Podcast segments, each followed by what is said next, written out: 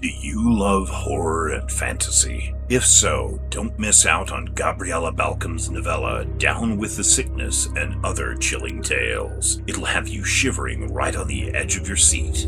Dive right into these macabre horror stories, but be careful not to close your eyes. Evil lurks unseen, supernatural beings keep watch, and monsters lie in wait. Some plot vengeance while others crave human flesh. Crystal longs to be a rock star, but what would she do to make her dream come true? Lie? Kill? Elaine goes to extremes to be like Sonora, but isn't the only one wanting to be someone else. Betty struggles to breathe after Rodney blows smoke in her face. Then he does worse. But the Watchers have something special in mind for him.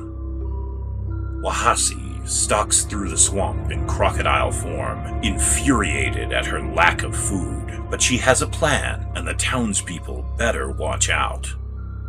A brat, Brad defies his parents and tries to hurt his sister, but he's not the only bully around. Abner is delighted to visit Aokigahara Forest, which is rumored to be haunted, but Sharon isn't. Shane dares Angeline to spend the night in the Devil's Hand, which is supposedly cursed. Trisha is prideful about her looks and bullies a younger girl, but she has a surprise visitor. Life post COVID included nuclear bombs and death. Cole, Vera, and Marianne have little left to eat and need to forage, but rovers are out and about and must be avoided at all costs. Dean likes pushing people around, but when he damages his grandfather Charlie's Venus flytraps, Charlie isn't the only one who's upset. Gabriella Balcom's book includes all of the above and more, and the readers have been gushing about her creations. Wow, just freaking wow! I was deeply disturbed, loved every minute. Bravo! A masterpiece in the horror genre, heartbreaking, and devastating. Holy shit, that was so creepy. I loved it. I want more, more, more. Dang it! I got chills reading this story. Exciting and horrific, multifacetedly disturbing, very well written. If you're ready to sink your teeth into Gabriella Balcom's novella Down with the Sickness and Other Chilling Tales, click on over to Amazon.com now.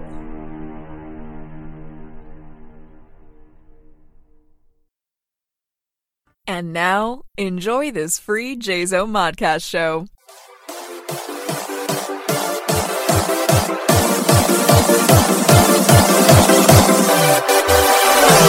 Carry on our wayward son. There'll be peace when you are done. Lay your weary head to rest. Don't you cry.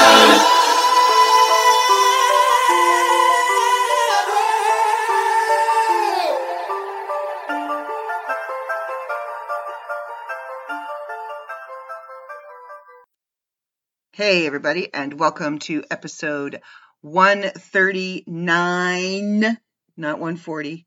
My studio audience, my live studio audience is always off by one. Would you stop it? Oh, I'm going to ban him from watching the show from now on. You're not going to be able to watch, or I'm just not going to look at him. All right, so this is episode 139 of Lupa's Bits. I am your host, as always, Lupa, because nobody else can do my job. Bob. Nobody else can do my Bob. That's what it looked like you said. Bob, stop it. I'm going to make him come on the show one of these days. And you know what? He'll sit there quiet as a mouse. Okay, we have a little bit of housekeeping for you. Um, number one, we only have six things. Should take, what, 20 minutes? Number one, Zombie Works. Oh, that's what I was doing. See? Sidetracked. Okay. So, Zombie Works Publications is still looking for submissions for our anthology coming out in October. October?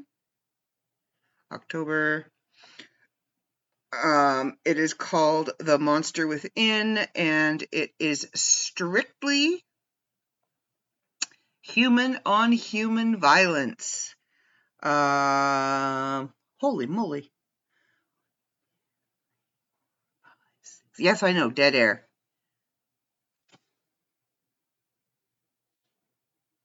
So we need probably about 10 to 13 more stories. Get them in people. Well, yeah. So get your stuff in. Uh, you can send it to. I don't know. Where's my. Oh, and of course you don't put the didn't put the email address. Okay, so you can send it to where are we sending it to? Um, I can never remember. Yes, it is Zombie Works Publications. Okay, you can send it to Z O M B I E W O R K S P U B L I C A T I O N S at yahoo.com. That's Zombie Works Publications at that Zombie Works no Zombie Works Publications at yahoo.com. And like I said, it is human on human violence, and it's not possessed humans. It's not supernatural humans.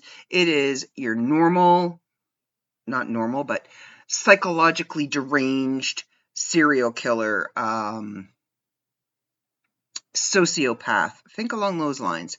Like I said before, think Ted Bundy, John Wayne Gacy, Jeffrey Dahmer, um, Charles Manson, Jack the Ripper, those kinds of, of, of stories are what we're looking for.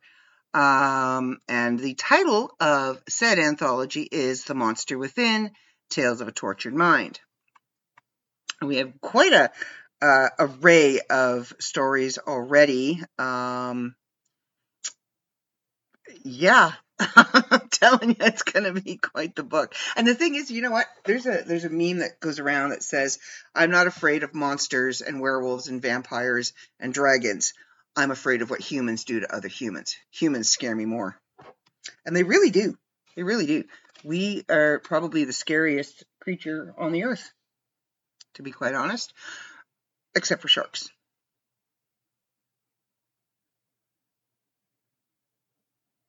What are you doing?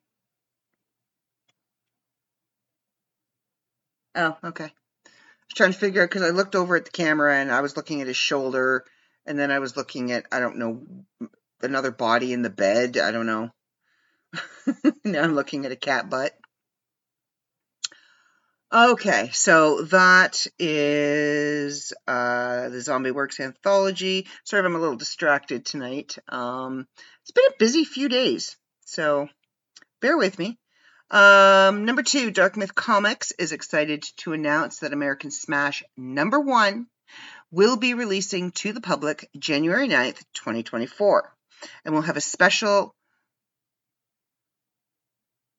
Oh, we'll have a special 1 in 25 variant cover penciled by our very own David K. Montoya and inked. Really? Oh, that's awesome. Inked by Mario E. Martinez, who was the original, these two were the original art team that did the one shot. So that is very exciting. I am very excited about that. Um, I have seen Mario's work. I love Mario's work. I love Dave's work too, but you know, he knows that. okay, uh, number three, the decision was made on who won this year's Open Contract Challenge. And you don't get to find out until September 24th. So, I know, that was cruel. Come at me, I don't care. Send me the hate mail. Um, we are going to, actually, to be quite honest, I don't even know. Um, I know Dave knows. I know Cliff Flint knows and I think Walter knows. I do not know. Um, but they are keeping it very tight lipped. I'm not even sure they will give out the name, even under the case of extensive bribery um, in the way of, say, you know, fuzzy slippers, bottle of wine, uh, bathrobe, spa day, um, uh, yeah, no, they are keeping it tight-lipped until September 24th, and it will be announced on the 25th, actually, because they're doing a, you're doing a special myth bits on the 24th. Ah, right. So, surprise, surprise, it will be announced in our brand new, shiny, all redesigned and easy to read and enjoy magazine that is coming out on the 24th of September. And uh, those of you that have done submissions for September have already been notified that you will be in that magazine, and it is all, at least my part of the job, it is all edited and sent to the programmer who just has to plunk it into the new uh, framework of the magazine. And don't forget that not only is it going to be in uh, free ebook form, you can also buy a hard copy. Hard copy. See, notice I put like a little lilt on the end. There, there is an actual reason as to why I have my live studio audience because um, I don't remember most of the shit we talk about in the meetings. Um, and sometimes I forget and I have to look at him for clarification as to what I'm saying, or I get us into not necessarily trouble, but just add more work for us. uh, so yeah, it will be, we will also be doing a hard copy version that you can purchase, but the ebook will be free. It will always be free. The magazine will always be free online, as long as I draw breath. Okay um, or at least as long as I'm the editor in chief, which is probably as long as I draw breath. What? He's grinning at me. That's never, it never bodes well for me. But I am learning to say no, I am learning to delegate, and I am learning to hand off jobs that don't need to be mine. Okay, number four, JZO Modcast Networks will begin airing new episodes of both Grindhouse Sleaze and Jazomon's flashbacks. Um, yay, because you've missed a few weeks. You've missed, yeah, several weeks, especially with Grindhouse. Grindhouse? Grindhouse. Grind. You know what I'm trying to say. Grind house. There we go. Okay, so what? Just shut up. No, that was just that was just wrong. It's almost as bad as me sending you the NPCs. Yeah. Um, so I'm going to store that one for when you're mad at me and I'm going to whip it out and that's my get out of jail free card. okay, so number five, Dave Montoya is in the beginning stages of creating a new financial credit company that will be offering credit for MythMart It's spelt with a C, babe. MythMart customers, not customers. They better not cost us. So, MythMart customers.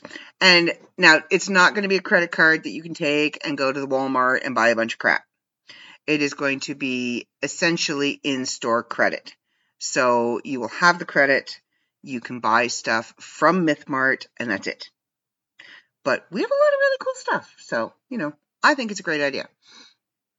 Also, after 26 years, the Jazomon Dark Myth Company will be leaving its Apple Valley address and will be moving to brand spanking new, shiny, prestigious Burbank, California address literally just down the street from DC Comics and Warner Brothers Studios. We are moving on up, Wheezy. Moving on up. to the east side. No, not to the east side. We don't want to be on the east side of LA.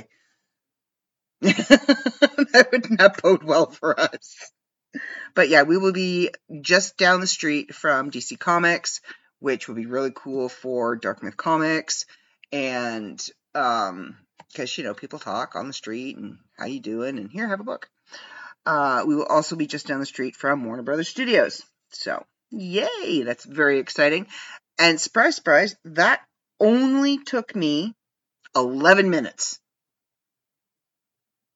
Got to be a new record for me. Um, we have no books coming out this month. We have no new books coming out in September. Not one. Because I worked it that way. I wanted a, a mini vacation. Um, I am still editing for my um, own company, SJB Freelance, um, but I'm not doing any editing per se for Jazomon Dark Myth. Well, except for the comics. I'm editing the comics. Um, so I am doing editing for Dark Myth Comics. I'm not doing any editing for Dark Myth Publications quite yet. I will be starting soon because we do have a very exciting anthology. Other than the Zombie Works anthology, we have a very exciting anthology coming out through Dark Myth Publications. Um, it's a story I fell in love with the very first time I read it in the World of Myth magazine. And the author has created several other short stories with the same two characters and two um, novellas. So we're kind of batting around the idea of how we're going to um, structure the anthology and um, if we're going to do it in one book, in two books. I'm leaning towards two books because I think it would just be really cool for two books. But um, it's all Gideon. I don't know if you read the the World of Myth magazine, you may remember um, the Dragon Sun series. And in the Dragon Sun series, there are two characters, Gideon and Pavataro. And Pavataro is a really snarky, kind of smartassy dragon. he's he's a dragon right up my alley. I love his um his snippy comments to Gideon. Gideon is very naive. Gideon is very um, inexperienced in the world, and he's kind of partnered with Pavataro, who is kind of like a guardian dragon. But yeah, it's uh, they're really good. The stories that I've read, the short stories that I've read, I thoroughly enjoyed. So I am actually really looking forward to editing this book, um, and it will be coming out in October. I don't know. I don't have my planner in front of me. Yeah, it will be coming out in October, so I'm excited about that. Um, this has been a busy month for me, and it is only the eighth, eighth, ninth. What day is it today? It's the ninth today. 8th today. It is now the 8th. Okay, it is now the 8th, and I haven't gotten into anything that is not kid friendly. So, in Canada, it is 1232. So, it is officially Lily Montoya's birthday in Canada. So, I want to wish little Miss Lily a very happy birthday and a lot of love from Lupa and I will celebrate with you when I see you in November. so you can play that for her in the morning, and she can hear that, you know, all these people are going to hear that it's her birthday. So, and there is another girl's birthday coming up this month as well. So, girls are getting older. Um, but yes, it's Lily's birthday. So, happy birthday, my silly Lily. I love you. Okay. Uh, moving right along, I'm going to close this out. We are going to, like I said, I've had a, a really busy week. All of last week, I was in New Brunswick. And um, I went there to visit my sister bestie, Crystal. And uh, because I always try to at least make two trips to see her one in the spring when I come back, and one in the fall before I leave. Because it's the last time we're going to get to see each other for like six months. So this is kind of my fall trip. And then um, she was coming back here because she had friends to visit and she had things she had to do. So we drove back in her car in the hottest day ever. Um, Crystal was asking today, asking people today what Ontario was cooking where we were trying to figure out what Ontario was cooking. And we did actually figure it out. People. Ontario was cooking people. And it reminded me of a meme that I had seen, uh, God and St. Peter. Alexa, turn on bedroom light. Okay. Alexa, turn on lamp. Okay. Thank you. Uh, sorry, it's it. My lights are set to turn off at a certain time, and they just did. Um, Okay. he has been really weird tonight. So, what was I saying now? You weren't even paying attention. Oh, okay. Um, oh, yes. So it was very, very hot. And when you're driving long distances and gas is stupid high, because when we left New Brunswick, the price of gas was like a buck 80, I think, which was really, really high. Um, you tend to not want to run things like air conditioning because that chews through your gas like no tomorrow. And it's an 11 hour drive, so you're not wanting to use more gas than you need to. Um, now, we did have the windows down, but that doesn't use up near as much gas as running the air conditioning. So um, it was a, a very windy drive, but it was super hot. Like, I think this has been, it was one of the hottest days of the summer. We reached into temperatures well over 100 degrees. Humidity was sitting up between 80 and 85%. Um, it was stupid hot. And it was stupid hot for three provinces. How you doing? Um, we left New Brunswick and we left it like 8:30 in the morning. It was beautiful. The mountains were all misty and I sent a good morning video to Zoe before she went to school and she told me that it looked like I was in a scary movie because you couldn't see down the street, you couldn't see the mountains. Um, it was all just fog and mist and driving was really cool because we'd be driving along and then all of a sudden the road would just disappear. It would just be fog. Where's the road? And there'd be fog beside us and fog behind us. it's just fog.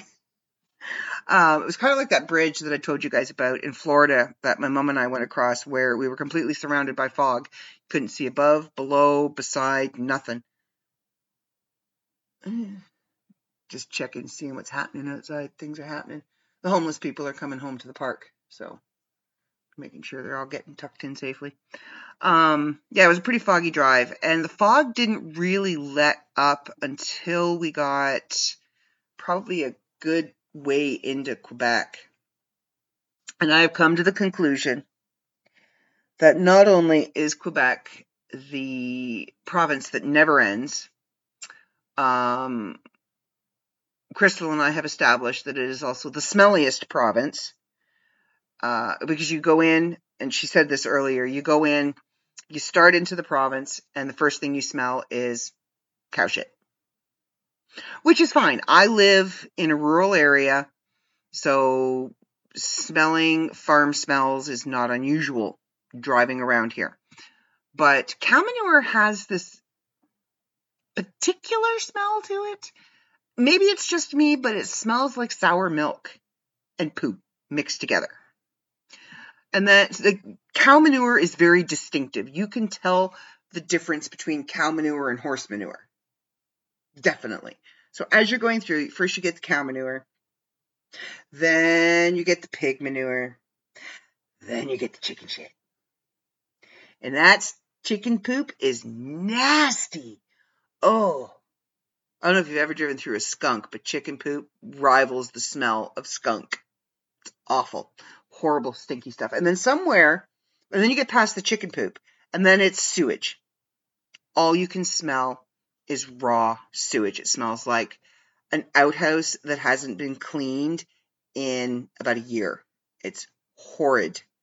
And then somewhere around the middle of Quebec, all of the smells kind of converge into one icky ugh. Now, add into the heat. So now you have baking poo. Heated poo, if you will. Heated sludge.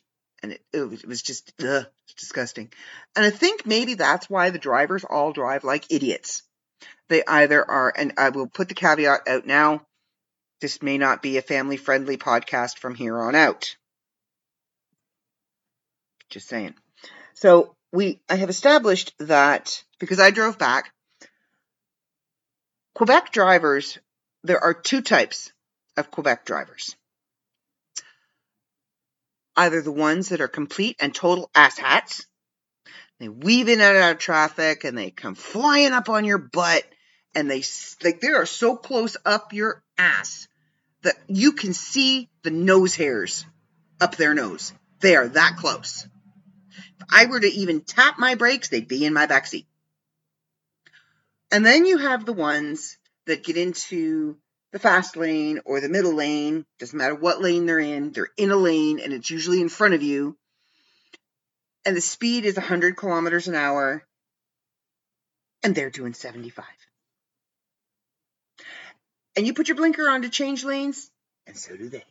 And you can't get around them. You can't get away from them. And sometimes, like if you're in the slow lane and they're in the slow lane because they're going really slow. Now, the speed limit in Quebec is maximum 100, minimum 60. They sit about 75. I don't know if they think that the speed limit is the middle of those two speeds. I don't know if that's their problem. And they figure if they sit at 75, then they're okay. But um, they, they sit at 75 or 80 and they don't budge. And in Quebec, like I said, you've got the asshats and the snails. And if you get stuck behind a snail, good luck at getting out because you've got all the asshats in the fast lane, including the truckers. And the truckers, they don't give a damn. They just want to go. They don't care who they run over. They don't care who's in their way. Um, the only way you will get a trucker to be even recognize you're on the road is by letting them in. So if you're in the fast lane and they need to get over because either people are getting on the highway, there's a car broke down on the side of the road, or they're stuck behind a snail, if you ease back, flash your lights and tell them, come on in, then if they end up behind you or they're back a bit in the other lane and you need to get in, they will back off and they will let you in. Other than that, you're just a speed bump on the road. So we did have a couple of. Um, I'm a fairly decent driver. Not a lot fazes me. I can handle most of what the road can throw at me. There were a couple of instances that um, I thought I may have to change my shorts, and I wasn't wearing shorts. I was wearing pants. Uh, and it did get my heart going a little bit. Kind of saw part of my life flash before my eyes and one was going from the 20 to the 30. Now, you're on the 20. There is a on ramp on the right hand side to get onto the 30. Now, the Google lady says take the right two lanes, stay to the left. Okay, so I get into the right two lanes, I'm staying to the left because it veers off into another highway. And then it veers off again. So you start onto the on ramp, and then you have all these people also coming from another on ramp. You're getting on the off ramp. These people are coming on the on ramp, and the two converge. And some of these people want to get on the 20 that you just left. Some of these people want to get onto whatever highway just veered off. And some of these people want to get onto the 30 where you're going. Unfortunately, you're in the left hand lanes because you've exited the 20 on the right, and then those right two lanes become the left lanes, and you need to get over onto the right, and all these people on the right want to come onto the left. So I kind of had an argument with a transport truck, ended up on the divider median. He went first. I scooted in behind him. I let him win. I let him go. I conceded defeat and let him go because, you know, transport, car, wouldn't have worked. I wouldn't have won that fight. So that kind of, you know, scared me. And then there was an idiot in a pickup truck that seemed to think he was about the size of a Nissan Micra and that he could fit into a space that a Nissan Micra might give second thoughts to trying to fit into. He didn't look, he didn't signal.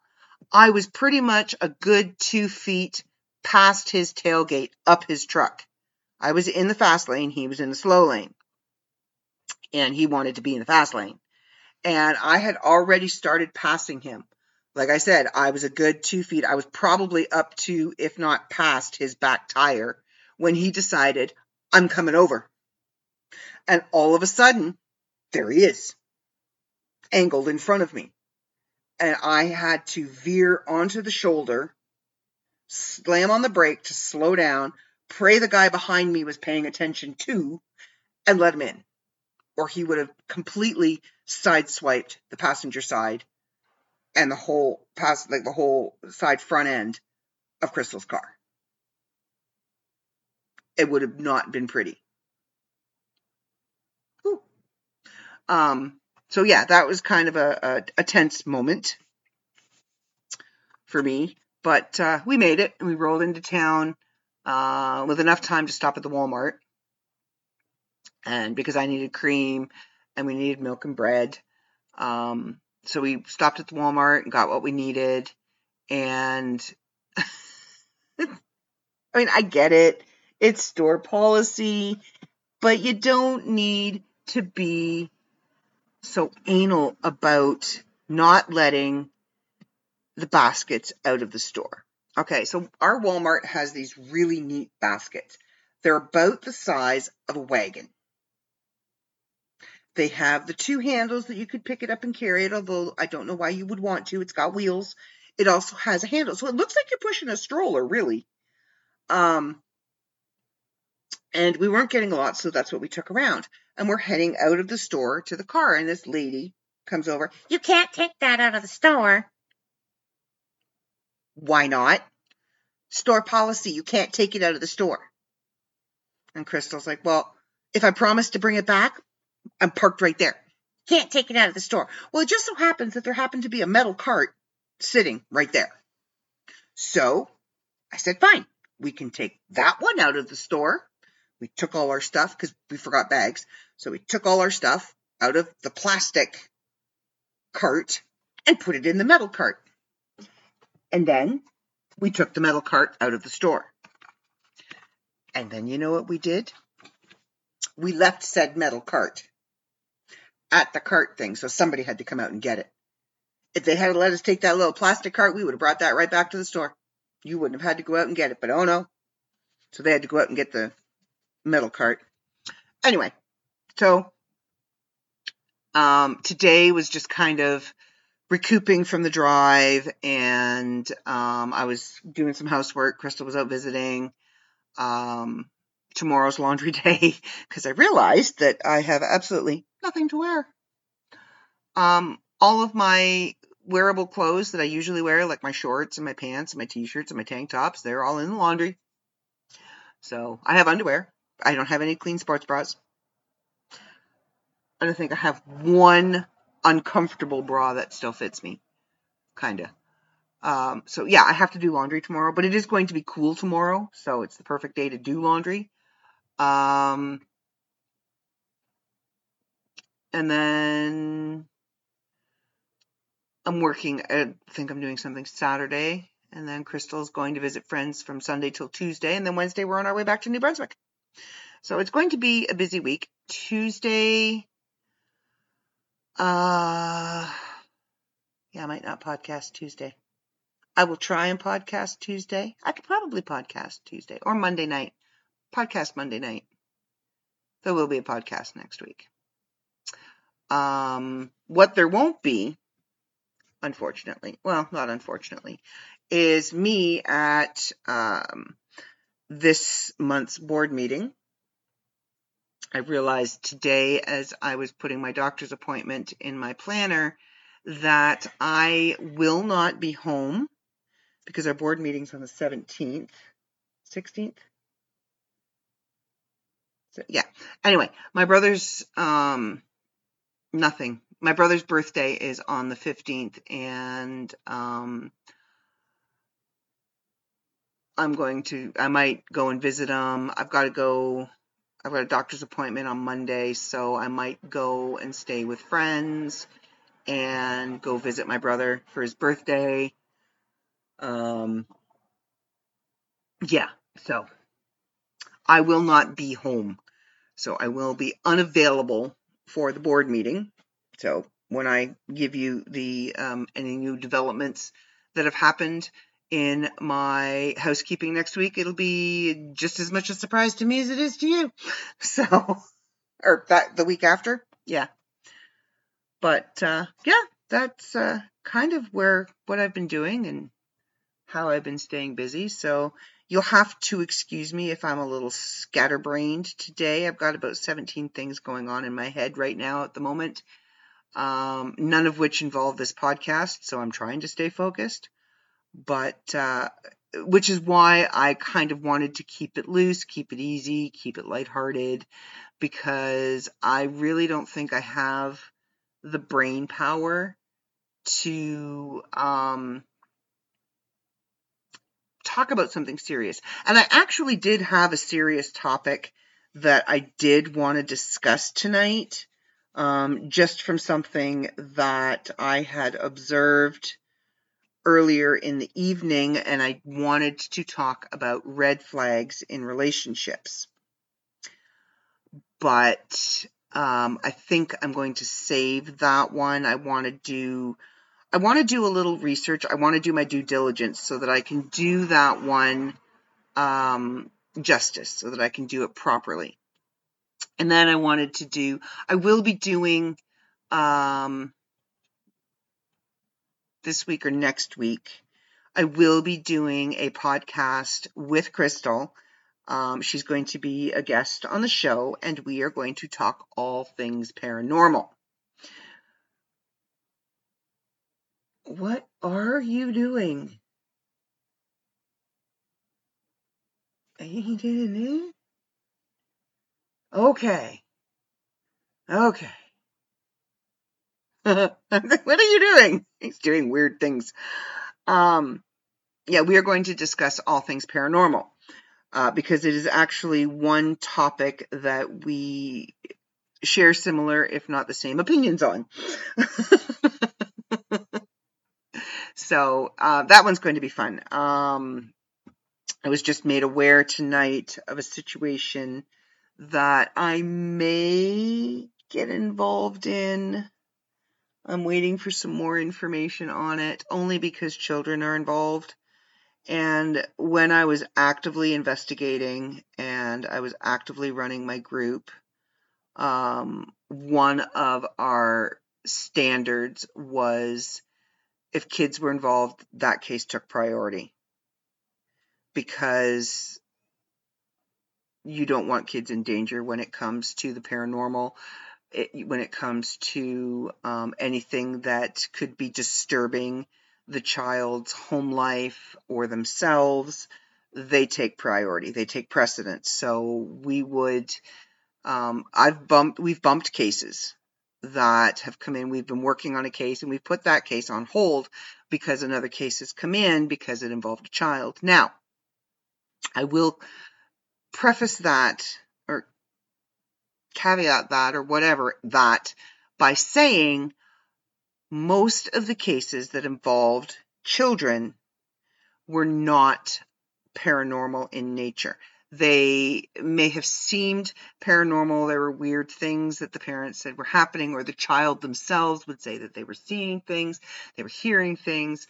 Um, but what would come out would be that the child was experiencing some form of trauma or working through some sort of personal trauma. It wasn't paranormal, it was psychological, and they needed therapy. They needed to go to counseling, they needed something.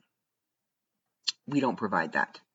Um, we do suggest that you go and follow up with that and what the family does with that information. Once we're done, then that is up to the family.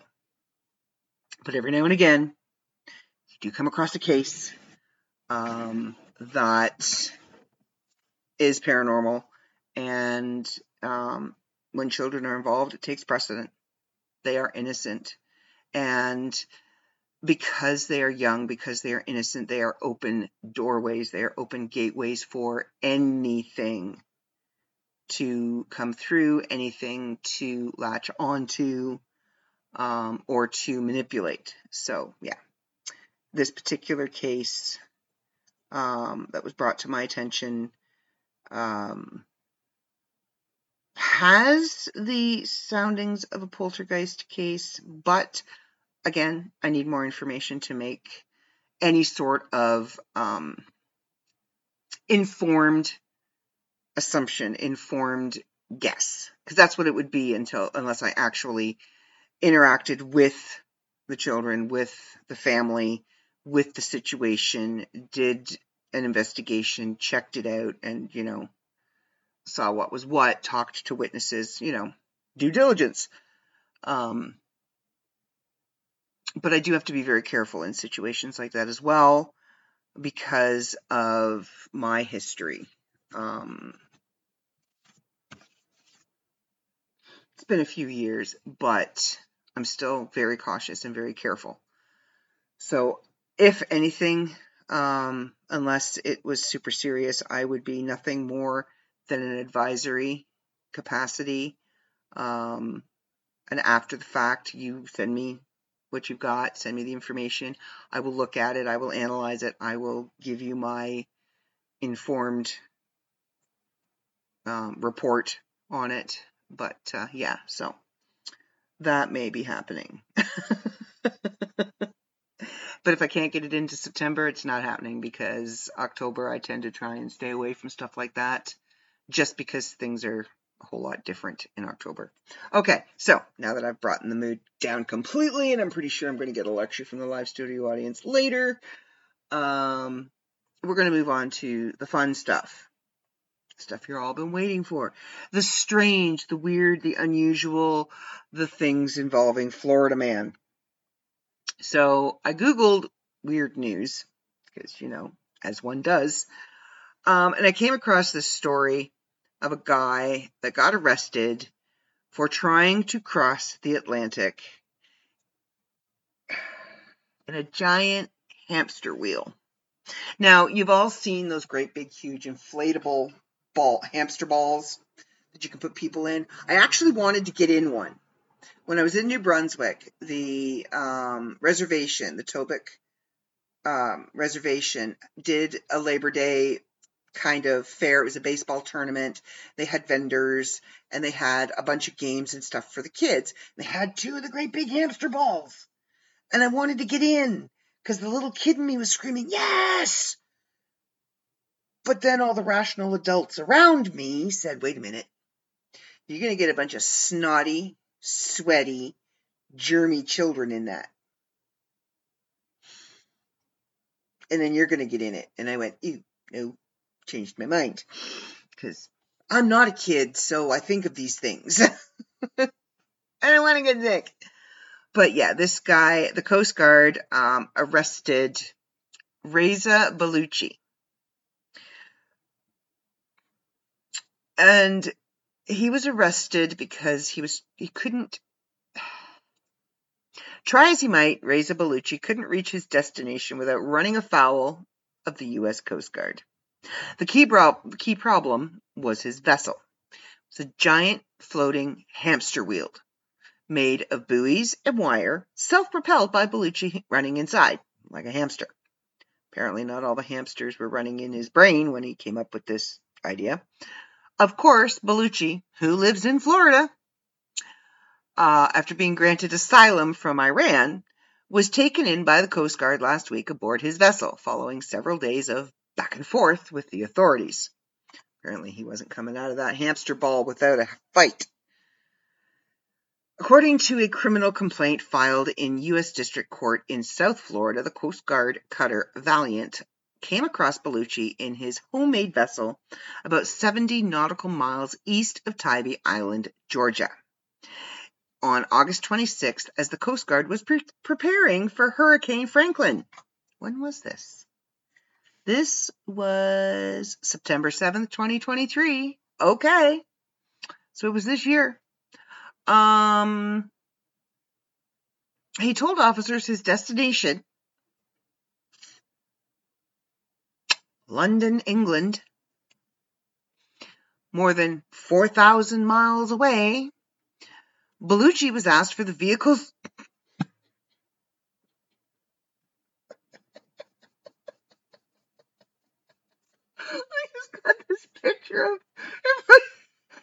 the Coast Guard pulling up. License and registration, please. Baluchi was asked for the vehicle's registration. He said it was registered in Florida, but that he couldn't find the registration, according to the complaint. The Coast Guard assessed Baluchi's vessel, known as a hydropod, and determined he was conducting a, mis- a man- conducting a manifestly unsafe voyage, according to the Coast Guard Special Agent Mike, Michael Perez in the complaint, which does not identify Baluchi's starting point. The officers then approached Baluchi in a small boat and instructed him to join them. They were ending his voyage due to it being unsafe. Baluchi replied that he had a 12 inch knife. Why would you bring a knife into a big inflatable boat?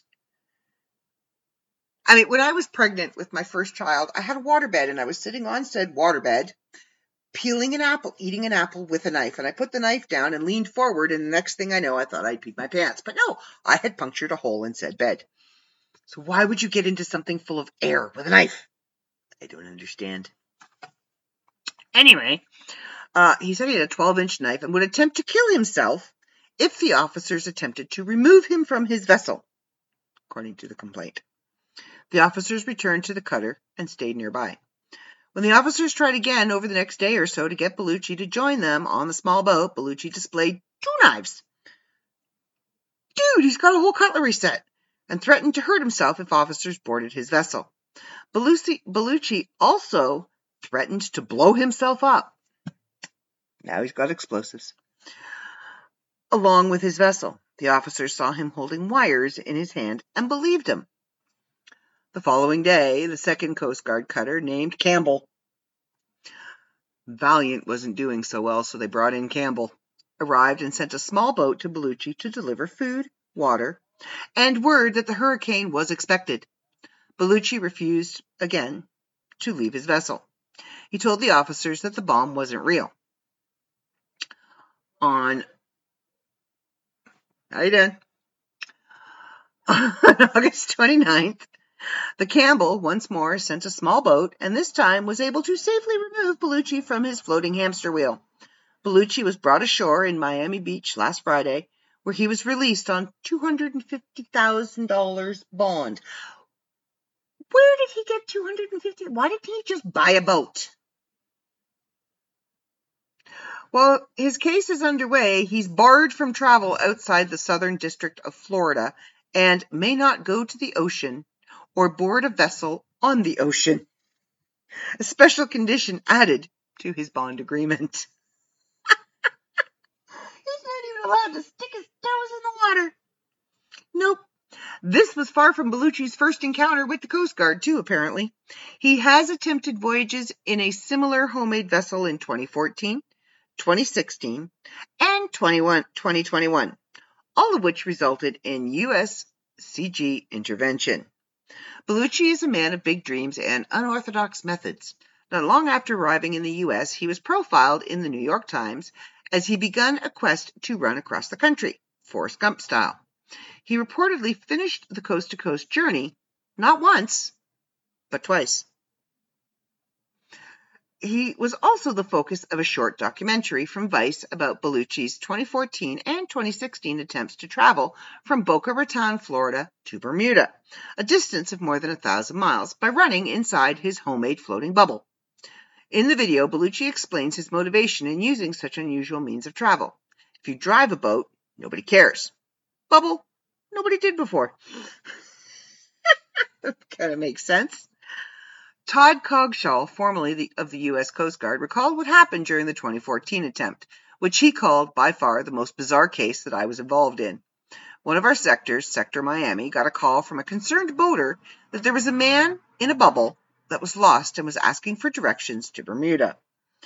Coggeshall told Vice it became really obvious, really fast, that he wasn't a sailor, didn't know the ocean, and was unequipped to do what he was attempting to do. We refer to it as the hamster wheel of doom. no shit. Coggeshall remembered, adding that temperatures could get up to 120 degrees inside the bubble, and that Baluchi was more likely to get pushed to England or swept into a swirling eddy in the middle of the Atlantic than make it from Florida to Bermuda. The Coast Guard tried to take him in, but he didn't want to go, Coggeshall said, and stayed with him for a day or so before leaving him. A day or two later, a cold front knocked the bubble on his side, so Baluchi set off what's called a spot device, and the Coast Guard went and rescued him. Baluchi said he turned on the beacon accidentally.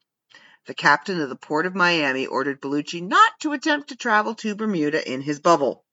Baluchi tried again in 2016. This time, the Coast Guard came upon Baluchi, told him they were terminating his voyage for being manifestly unsafe, and that he should embark their boat. Make me crazy, Baluchi said, is seen telling the Coast Guard officers, I've been five years, like, do, do this thing. They stop me every time. They save my life. I don't need it. I don't need it. Save my life. I don't need it. Okay. He told the officers that he had five or six lights and two life jackets. I have a GPS. I have a laptop to watch movie. He's going to watch movies in his hamster bubble. But the officers said his voyage was unsafe, and based on the captain of the port order and his physical conditions, the officers hauled him in. And they sank his bubble as a hazard to navigation.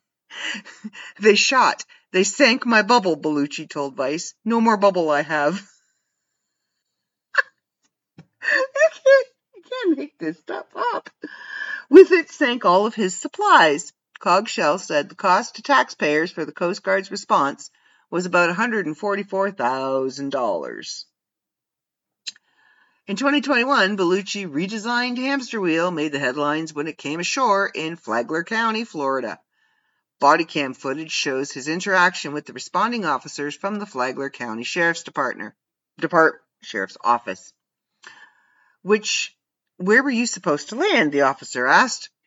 I'm going to New York, Baluchi says, his giant hamster wheel on the beach behind him. Did you start on a bigger vessel? The officer asked. Baluchi looks at him blankly and says, Huh? Were you on a bigger vessel, or is this all you have? The officer asks. This is all I have, says Baluchi. Baluchi now faces charges of obstruction of boarding and violation of a captain of the port order. Whether it will be enough to keep Baluchi on land remains to be seen. Dream no come after you, Baluchi told Vice. You must follow your dream.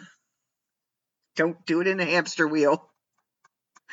oh my goodness. I don't, I, dude, what's going to happen if you have to sleep and you're not there paddling your hamster wheel? You're just going to drift blindly. Okay. Stop it. Oh no. Okay, all right, I got to read this one. This one this one sounds kind of weird. So, apparently people are freaking out over a question mark seen in space, but scientists can explain it. I want to read this. The James James Webb Space Telescope recently captured a stunning new image of what scientists call a pair of actively forming stars. But eagle eye viewers were quick to seize on an even tinier, and to some more intriguing, detail at the very bottom of the frame an orange formation in the unmistakable shape of a question mark, tail and all. The photo, which is actually a composite of half a dozen infrared images, went viral on social media sites like X, formerly Twitter. Have you noticed that it's now like, remember when Prince changed his name? And he was the, the artist formerly known as. Well, this is now the social media platform formerly known as. And Reddit, after the European Space Agency, one of the three agencies behind the telescope, shared it last month, prompting the ESA to clarify weeks later it's not a hoax. The aliens know we found them, and now they're just messing with us, one Reddit user wrote. the photo shows a tightly bound pair of young stars known as Herbig Haro 46 47, surrounded by a disk of gas and dust, dotted by distant galaxies and stars in the background. It's really kind of cool.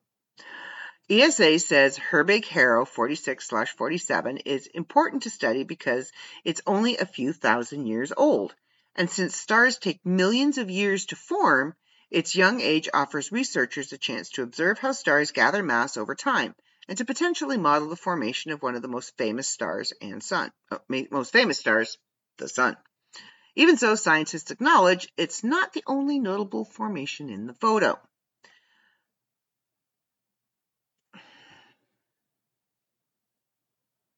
I'm hoping I pronounced this correctly. Macarena Garcia Marin. Hey, Macarena. I had to. a Webb project scientist with the Space Telescope Science Institute in Baltimore, which manages the telescope's science operations, told NPR in an email that the question mark is a great example of how, with Webb, no matter what you are looking at, you can have surprises in the background. She has at least one theory for why it's resonating with so many people. We think I think we all enjoy finding familiar shapes in the sky that creates a deep connection between our human experience and language, in this case, question mark, and the beauty of the universe surrounding us. Garcia Marin writes, I think it exemplifies the human need for exploration and wonder, and to me it brings the question question mark the question of how many other interesting objects are out there waiting to be explored with Webb. So what exactly is it? Scientists say the punctuation shaped object appears to be two or more galaxies merging. The intense process through which galaxies collide, the Milky Way itself is the byproduct of one such merger. It looks like a group or a chance alignment of two or three galaxies. Kai Noeske, ESA Communications Program Officer, said over email. The upper part of the question mark looks like a distorted spiral galaxy, maybe merging with a second galaxy. ESA study scientist Nora Lützgendorf says that while it's too far away to say for sure, the arc of the question mark likely comes from the tidal interaction between the galaxies, and the dot might as well be just a smaller spherical galaxy. Very cool. When galaxies collide, you know. All right. That's not as funny.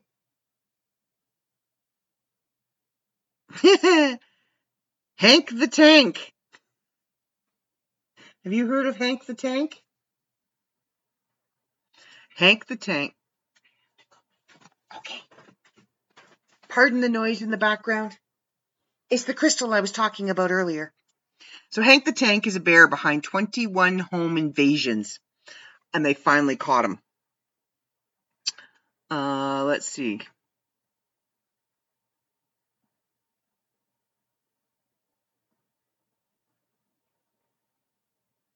All right, nothing more interesting on strange news. So now we're going to go over to weird, wonderful, and odd news and see what we can find there. Um.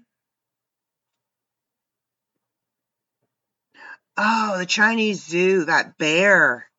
That bear that everybody says is just a human in a bear costume. Yeah. Have you ever seen a bear, especially one that, that gets up on their back legs? They do look like they're wearing furry pants.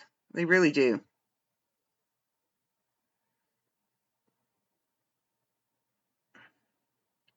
Okay, that just freaks me out. AI robots could play future role as companions in care homes. That don't you go to sleep? Are you cold? Are you sick? Are you sick? Okay. I wasn't asking you. Okay, so let's see what we got. Nothing here seems to be jumping out at me. Horse diapers? Ew. For horses that they, in Gaza Street, they use them in Gaza. Uh, okay, so apparently Hong Kong is, there's a restaurant in Midland, and I'm sure there's others, but it's called Double Happiness. It's a Chinese food restaurant. Well, apparently in Hong Kong, they have um, released two giant rubber ducks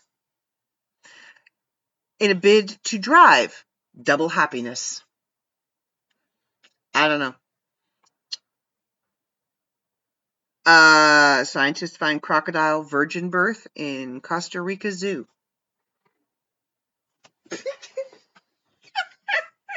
We're getting snorks from the peanut gallery. Yep, apparently crocodiles can have virgin births. All right, so I've already done this one the Florida man riding the giant hamster wheel. Okay, so this one is an interesting one a human skull found in a Goodwill donation box in Arizona. But they say there's no apparent link to any crime. Dude, it's a human skull in a Goodwill box. I'm pretty sure the person did not donate their head willingly or on purpose. They didn't take off their brain and go, okay, you know what, I'm done with this for today. Let's put it in the Goodwill box.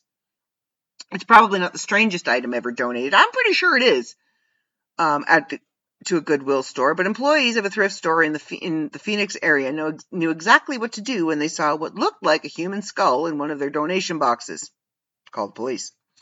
Officers responded to the store in Goodyear on Tuesday night and took possession of the skull, which was covered in spots and had its upper front teeth attached, plus a false eye in the left socket. Officials with Goodwill of Central and Northern Arizona say they followed company protocol by immediately reporting the donation to police. Excuse me, um, serial killer donated his trophy. We can't sell that. Uh, the skull was transported to the Maricopa County Medical Examiner's office, where authorities confirmed that it is, in fact, a real human skull. It appears this human skull is historic and has no forensic significance, meaning there appears to be no associated crime. It remains unclear who donated the skull and what would become its final deposition. Barry said police had no additional information to release about the skull as of Thursday. Store employees referred all inquiries about the skull to Goodwill's corporate office Thursday, but nobody immediately returned calls. So, yeah, nobody knows why this skull turned up, but apparently it did, and that's recent, folks. Okay, so now we are going to go over to viewer suggested. So I haven't vetted any of these. I haven't looked over any of these. These were viewer submitted Florida man stories. So I am not taking any responsibility for any of these. Just putting that out there now. Okay, can I click on it? Why won't it? Boop. Okay. So this one Florida man arrested after posing as Disney World employee and stealing Star Wars R2D2 replica. A Florida man has been arrested after he posed as a Disney World employee, this is in Florida, in an effort to steal a $10,000 replica of the Star Wars character R2D2. Florida man was arrested. I already read that. Uh, they used the first line as the, the title. ABC Central Florida affiliate WFTV reports David Emerson Proudfoot, 44, of Kissimmee, was arrested on May 31st after he snatched the droid from Disney World's Swan Hotel in an attempt to get hired as a security guard at the. So he stole something to get hired as a security guard. Pretty sure that's not going to look real good on the resume. Um, at Walt Disney World Resort in Orlando. According to police, Proudfoot was seen by hotel security pushing a cart on the property while wearing an orange work vest and a Disney World name tag. Security guards, who suspected something suspicious was taking place, subsequently escorted Proudfoot to the Yacht Club Resort to retrieve his belongings and driver's license from the employee lockers, at which point Disney officials called law enforcement. Proudfoot, blah, blah, blah, Proudfoot allegedly told police he had a pending application with Walt Disney World Security and was and only was moving the R2D2 replica in an effort to show weaknesses in the security of the resorts, with the hope of landing a job at the resort. He also later admitted to breaking into three separate arcade machines at Disney's Wilderness Lodge, Boardwalk Resort, and the Grand Floridian Resort. I stayed at the Grand Floridian. Proudfoot has been charged with two counts of grand theft, one count of petty theft, and one count of obstruction by false information and one count of scheming to defraud. According to court records, he made a written plea of not guilty on June 24th. I'm pretty sure he did it.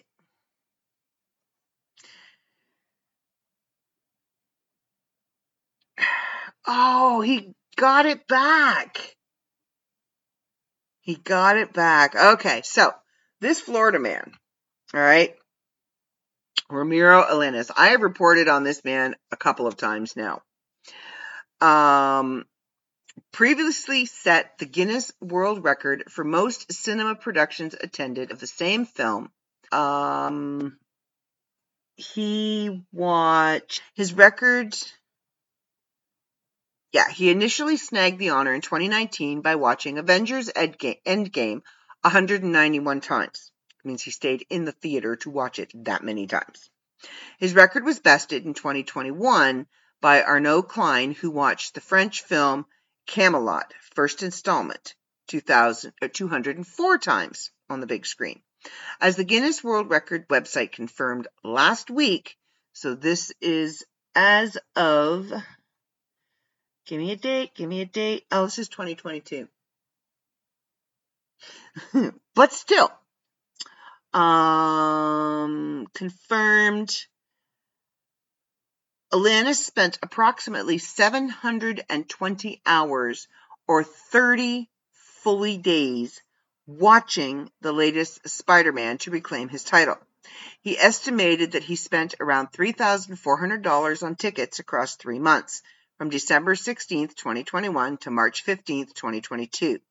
At one point during his quest to break the record, he watched five screenings of the movie each day. No Way Home runs two hours and 28 minutes. As with the first time he set the record, Alanis was not permitted to take naps, use his phone, or to go to the bathroom as the movie played. He said it was a challenge to juggle his commitment to breaking the world record again and trying to stay put mentally with work and family. He also had to sacrifice some of his regularly scheduled gym sessions. You think? Romero said that after dedicating an entire month of his life to the blockbuster Marvel Cinematic Universe entry, he can pretty much recite the dialogue along with the movie. His favorite aspect of the film is Andrew Garfield and his redemption arc.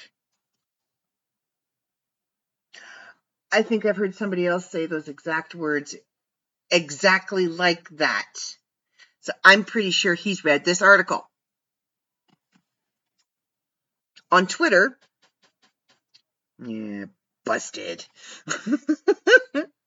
On Twitter, Alanis' dear friend, friend, dear French adversary, Klein congratulated him for taking back the title, writing, I would like to wholeheartedly congratulate the new record holder who has pushed the bar very, very high. But I am not giving up the fight. New logistics are already in place. Alanis humorously replied in a quote tweet, Thank you very much, my dear French adversary. I shall warn you, if you dare to try and strike again, I'll blow with Molinar at 100% this time, with no need of sponsors or support from anybody, keeping you from being featured in the Guinness World Record book once again. Thank you very much, my dear French. Er, okay, I already read that. You know, I there's a few movies that I have watched and TV series that I have watched over and over and over and over again but I really don't think I'm quite that dedicated. Well, okay, maybe I am. Maybe for Supernatural, I am. I might be able to do it for Supernatural. But I'm going to need to sleep. I'm going to need food. I'm going to need to pee. you know, like I'm not doing it all in one long stretch. All right, so are you sure this is a Florida man? Well, okay, Adam's article suggests that it might be. A Florida man was arrested Friday after police found guns, drugs, and a live baby alligator inside his truck. In his truck. Okay. Michael Marola, 31, was stopped at 12:30 a.m. in his black GMC Sierra pickup truck. The Collier County Sheriff's Department said deputies identi- identified Marola based on previous law enforcement encounters as having a suspended license.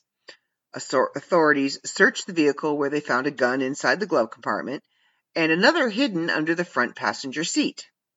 The live baby alligator was discovered inside an open plastic tub in the bed of the pickup truck. Well, at least it wasn't in the cab with him. The Florida Fish and Wildlife Conservation Commission website states that a valid alligator trapping license is required in order for someone to legally own live American alligators from the wild. Why would you want to? Deputies found syringes inside Marola's jacket that later tested positive for methamphetamine. Ah, crackhead. Okay. Makes total sense now. Crackhead thought it was a kitten. Just a very hungry kitten. Hungry, hungry hippo, maybe. Marola was charged with two counts of carrying a concealed firearm, possession of a controlled substance, and possession of narcotic equipment, which were also conducted to address the presence of the alligator. Marola was released on bond Saturday and he's expected to return to court on May 2nd. Wow. All right. Oh, dude.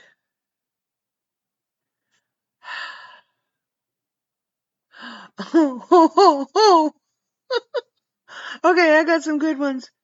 Um, so there was a Florida. Okay, hang on, hang on, hang on. We got three more for you. I don't know where they're opening. Where did they open? Ah. There we go. We'll do it that way. Apparently I've opened, I don't know where the tabs are on this. I don't, I hate Edge. Just so you know. Not the wrestler. The, uh, browser. Because I opened three tabs. Oh, there we are. Oh, they're over there. All right.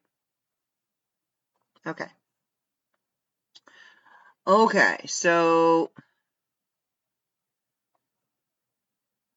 We've read that one. Florida man arrested for spanking police horse. God bless you, Florida. It's wise to keep your hands to yourself, especially around police. 22 year old Olawale Oyedeji Agbidi was arrested in Gainesville, Florida last week for spanking a police horse. The incident took place around 2 a.m. Sunday morning, and authorities say they saw Agbidi slap Rusty, the horse, on the butt four times. After a short chase, police apprehended Agbidi, who says he hit Rusty because he was afraid the horse was going to knock him over. Agbidi was charged with striking or interfering with a police animal. Dude, don't spank the horses, man. Don't do it. All right. Okay, so uh Florida man arrested for allegedly breaking into Wendy's to cook burger and steal safe.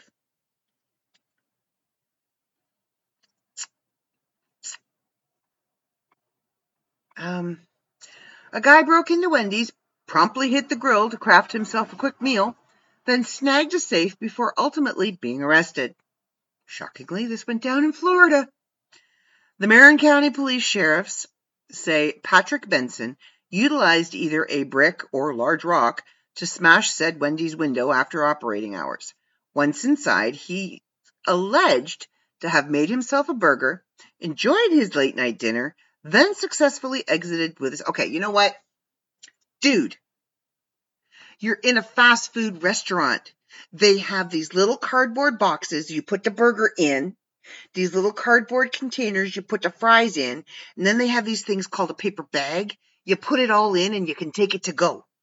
So you cooked a meal, you put it in the bag, you grabbed a safe, you're out the door. You don't sit down and eat.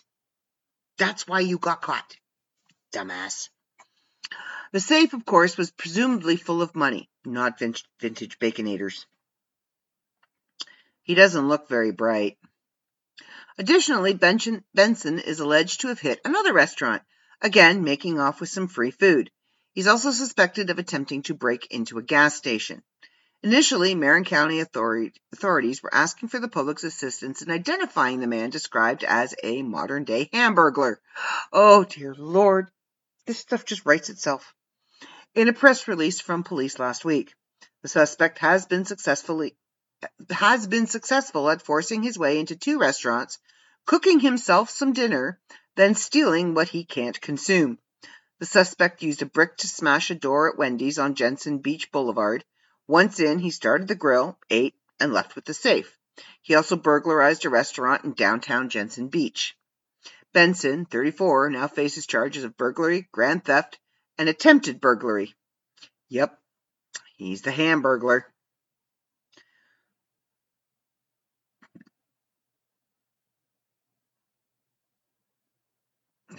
All right.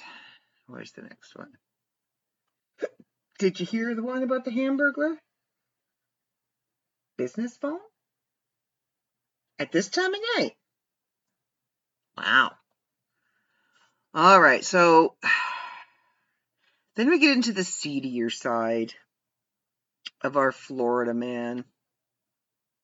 There are some things that you just don't do in a Walmart or anywhere for that matter.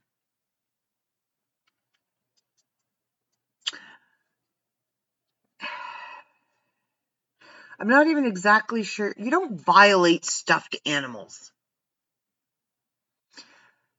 This gross act got a Florida man with wanton disregard for his freedom and decency arrested yesterday afternoon. This was October 15th, 2014. The Smoking Gun reports that 19 year old Sean Johnson was seen taking the stuffed animal from the shelf in the Brooksville, Florida location, then sauntering over to the housewares section.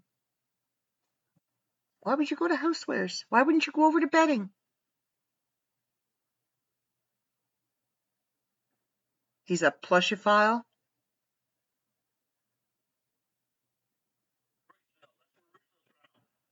Russo's from Brooksville? That explains a lot.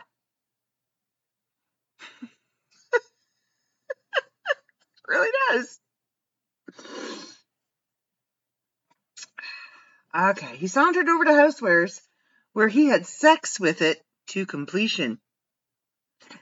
Afterwards,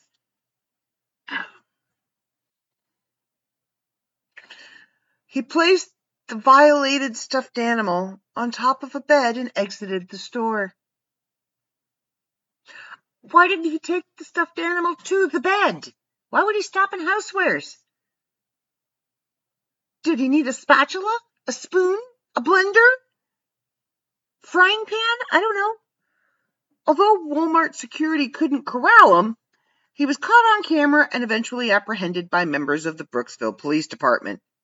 Finally, feeling remorse, Johnson told the police he needs to think before what he does, adding that he is extremely sorry. He was charged with criminal mischief and indecent exposure. And probably the price of the bear. Or whatever it was he violated. That thing's going to need, whoever buys that is going to need some serious therapy. Could you imagine? Now you're going to be looking at all your stuffed animals that you've bought at the Walmart now and, and like, I don't know, there's a little crusty spot on its ear. I don't know where that, yuck. I was just in Walmart yesterday too, and we were talking about it earlier. Like Walmart has more things to worry about than us taking a cart out of the store. Things like this. Although at our Walmart, people pee in the aisles. Crackheads. They're everywhere.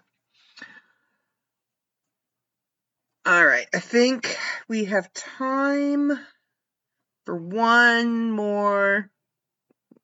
Okay, maybe a few more. Why are you giving me the no no finger?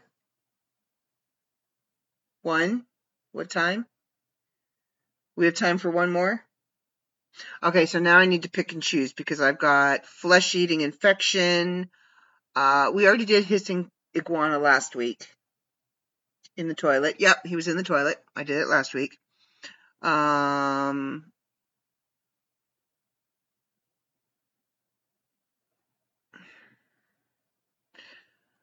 mocked Florida woman, man on the run from police, skinny dipping after losing his shorts, or unjustly jailed for killing a rooster. do the last two. I'm going to do the last two. All right, so this one is Man on the run from police resorts to skinny dipping after losing shorts. So, a Florida man lost his shorts in a river after he allegedly tried to evade officers with the Suwannee County Sheriff's, Depart- Sheriff's Office. Jesse Dean Lamb, 50, you'd think he'd be old enough to know better, was arrested and charged with resisting arrest without violence. Well, good for him. On Saturday, according to a release published on the Florida's Facebook page. I need to follow that page. I really do. This comes as new data shows the crime rate decreasing in Florida. After two years hovering above the national violent crime rate, this year Florida came in under the national rate with 3.8 incidents per 1,000, compared to 4.0 across the U.S., according to Safewise. The heck is happening down there?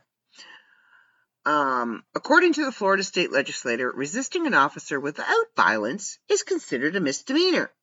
So if you're going to be arrested, don't fight back. Um, in most states, fine. Okay, wait a minute. This is all just what a misdemeanor is. Let me just skim through this. Um, okay. So, what started as a call involving a man who refused to leave a house took a turn when officers learned that Lamb allegedly had an active warrant from Suwannee County after he did not appear in court for driving with a suspended license in 2021. When Deputy Pete Marola arrived at the house, he saw Jesse running from the rear of the house towards the Suwannee River. There's a song about that river. Um, only wearing a pair of shorts, the release stated. Marola chased after Lamb, who reached, who jumped into the river and hid under a floating dock. Do you know what's under docks? Do you know what's under docks? Dock spiders, big ones. Deputy Larson Zimmerman joined to help Mar- Marola, and the two officers and the two ordered Lamb to come out from underneath the dock. He swam out for a moment, only to immediately swim away. As Jesse was swimming away, he lost his shorts and was now skinny dipping in the river until he came to a large U shaped dock and hid underneath it. Well, for the next couple of hours, the, the police played hide and seek with Jesse. He popped up once, but quickly disappeared back under the dock before the deputies could grab him. With the help of an underwater camera provided by a local resident, officers confirmed Lamb remained under the dock. he was on the lamb. Eventually, Jesse decided to make a break for it and began swimming across the river to the other side. But Deputy Zimmerman, with the assistance of the dock owner, chased after Jesse in the dock owner's boat and they captured Jesse on the other riverbank. Sheriff Sam St. John told Newsweek that Lamb was exhausted by the time officers caught him and did not put up a fight as they arrested him. In addition to the post, the Suwannee County Sheriff's Office included photos, one of which showed him covered by a towel and wearing a life jacket on a boat after officers caught him. St. John said there were no injuries during the two and a half hour standoff. In addition to this arrest, another was made after a man allegedly tried to bring nearly 740 grams of methamphetamine into the United States in 2020. People found him suspiciously eating a McDonald's cheeseburger when he arrived at a checkpoint. Through, How is eating okay? So when I go across the border or I go up to security at the airport, I'm going to make sure I'm not eating a McDonald's cheeseburger. That gets you arrested for suspicion of methamphetamine. Three women were recently arrested after they reported throwing objects at employees and jumped over the counter when they were charged for sauce.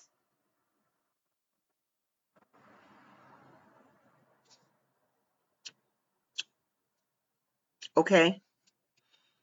And yes, there was dead air for effect because I'm trying to wrap my brain around why you would leap across a counter and punch somebody because you were charged for a barbecue sauce.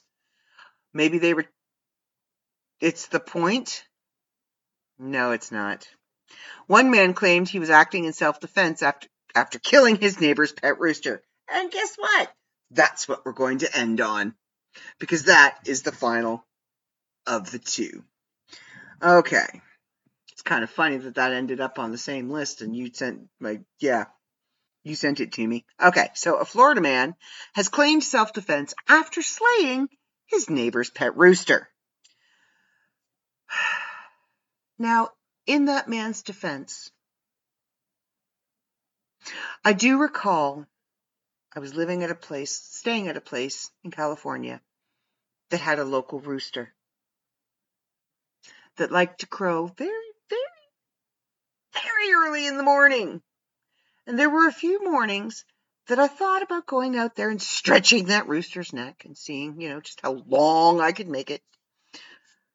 James Nix Jr. of Jacksonville, Florida, spent 30 hours in jail for aggravated animal cruelty in May. He said, What? What? Oh, dude. That takes cockfighting to a whole new level.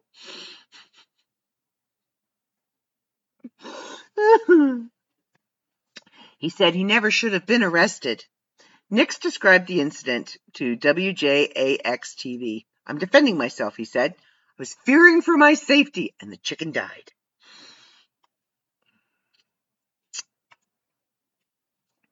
Chicken Scratch, a website for raising and breeding chickens, say roosters aren't normally aggressive, but they can be if the rooster feels threatened. Hobby Farms, a website that says they provide inspiration and invite advice for growing fruits and vegetables, raising farm animals, and back to basics living, says hens grow only little buds on their feet, but roosters can grow spurs that are extremely long, sharp, and dangerous. Spurs are what roosters use against rivals as well as other threats to themselves and their hens. Should one of your boys perceive you as a threat, he will not hesitate to use his spurs against you. And that may have been what Nix was afraid of. He described checking his mail when the rooster ran up on him. It's a it, it it's a bird. It's a small bird. Now, I understand there are people that are afraid of birds and will run and scream and flee. He described the noise he heard by tapping his fingers hard on the truck behind him in the interview. And I turned around and there's a chicken out there in the street, he said. Oh boy, here we go, recounted Nix. Turn around, walk to my place. I turn around, walk to my place. That's when he says he heard the same noise, again, aggressively, tapping the truck with his fingertips. Now the chicken's in my yard. Now its neck flares up. It's a chicken! You are at least over five feet tall, grown man. It's a chicken. Chicken. You know, PetKeen, a website that claims to offer practical and helpful advice backed by research and science to pet lovers, say there are signs that a rooster may be, be becoming aggressive, including spurring. The rooster jumps at you and tries to rake you with his spurs. Flogging. Some people enjoy that. The rooster flares at you and beats you with his wings. And chasing. He chases you away from the flock, especially when you look like a threat. I, I, need to know what this guy looked like. I need a picture of Nix. At that point, Nix claimed he picked up a stick to fend off the rooster. But the chicken's jumping at me and I accidentally knocked it on the head, you know? Call it a lucky shot. Whatever. He played whack-a-mole. Whack a chicken. He was beat, beat me to it. He was Oh, the phallic jokes could go on for a while. Ah, the myth that penis jokes ever run out is a fallacy. That was a good one, wasn't it? ah, owner Jason DeFelice was furious to return home and find his rooster dead. He was approached by four children, ages 7 to 12, who witnessed the incident. Oh, they're credible. The man with the blue truck beat a rooster with a steel pole and killed it, said the children. Oh. DeFelice confronted his neighbor with the dead rooster in hand. He approached the man, cock in hand.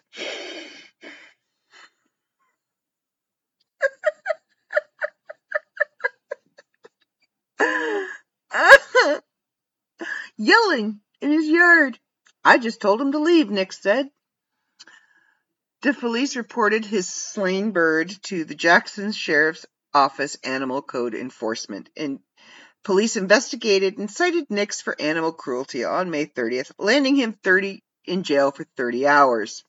Nix said he did not understand why his neighbor called the police. Chickens die every day. People at churches, Popeyes, Kentucky Fried Chicken, he said. Oh my God. what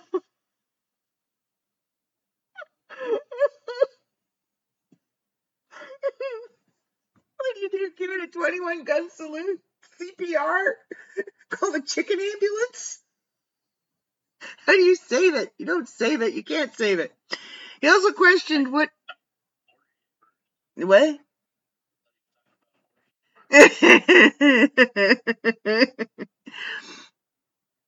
oh, he also questioned what send off the rooster deserved.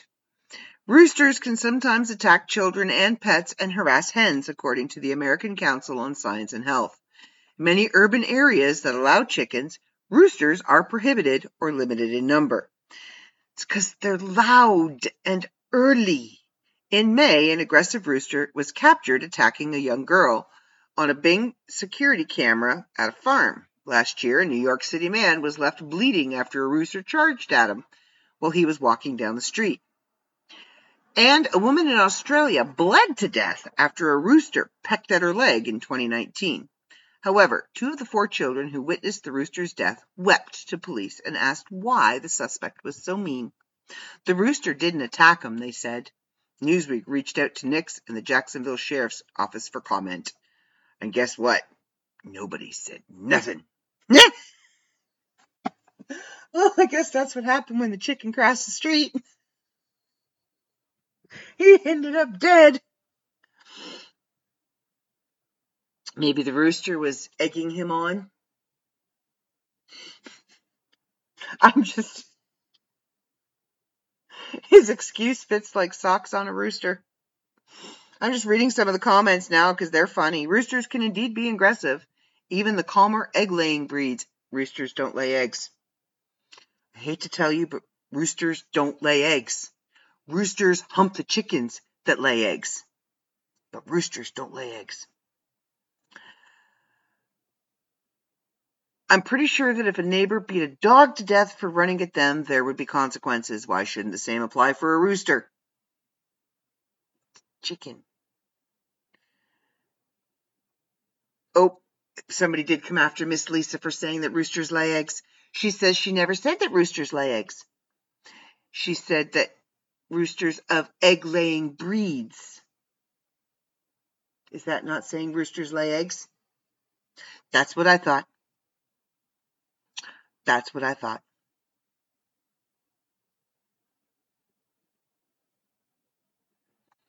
Yep. There's there's short bus special. Well, folks, we're going to end on that feathery note. You know, it could have all just been a cock and bull story. I had to get one more in there, just one more in there, and slip it right in. Okay, I am going to end this shit show because it still needs to be edited so that y'all can hear it tomorrow, and it's late. So I am going to sign off for this week. You all know the drill. Um, I'm I'm over the people, so I'm not going to tell you to be kind. And I really don't care if you're kind to yourself, because what you do in the privacy of your own home with your chicken is your business. I don't want to hear about it. Um, but don't lick shit. And if you're going to break into a fast food restaurant, remember Cook the food, put it in the bag, grab the safe, and go. Don't sit down and eat. It takes too much time. It's called fast food for a reason. So, all right. Catch y'all next week. Don't lick shit. Try not to kill anybody, all right? I don't care if you're kind to them. Just don't kill anybody this week. I don't want any of my listeners going to jail. None of you are going to look good in prison orange. I can guarantee it. Nobody looks good as a pumpkin. And they do nothing for your figure. Nothing at all. So don't lick shit. And um, yeah, I think that's it. Y'all have a good week now. All right. See ya.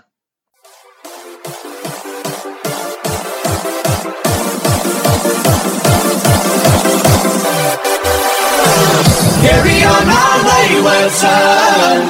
There'll be peace when you are gone. Lay your weary head to rest.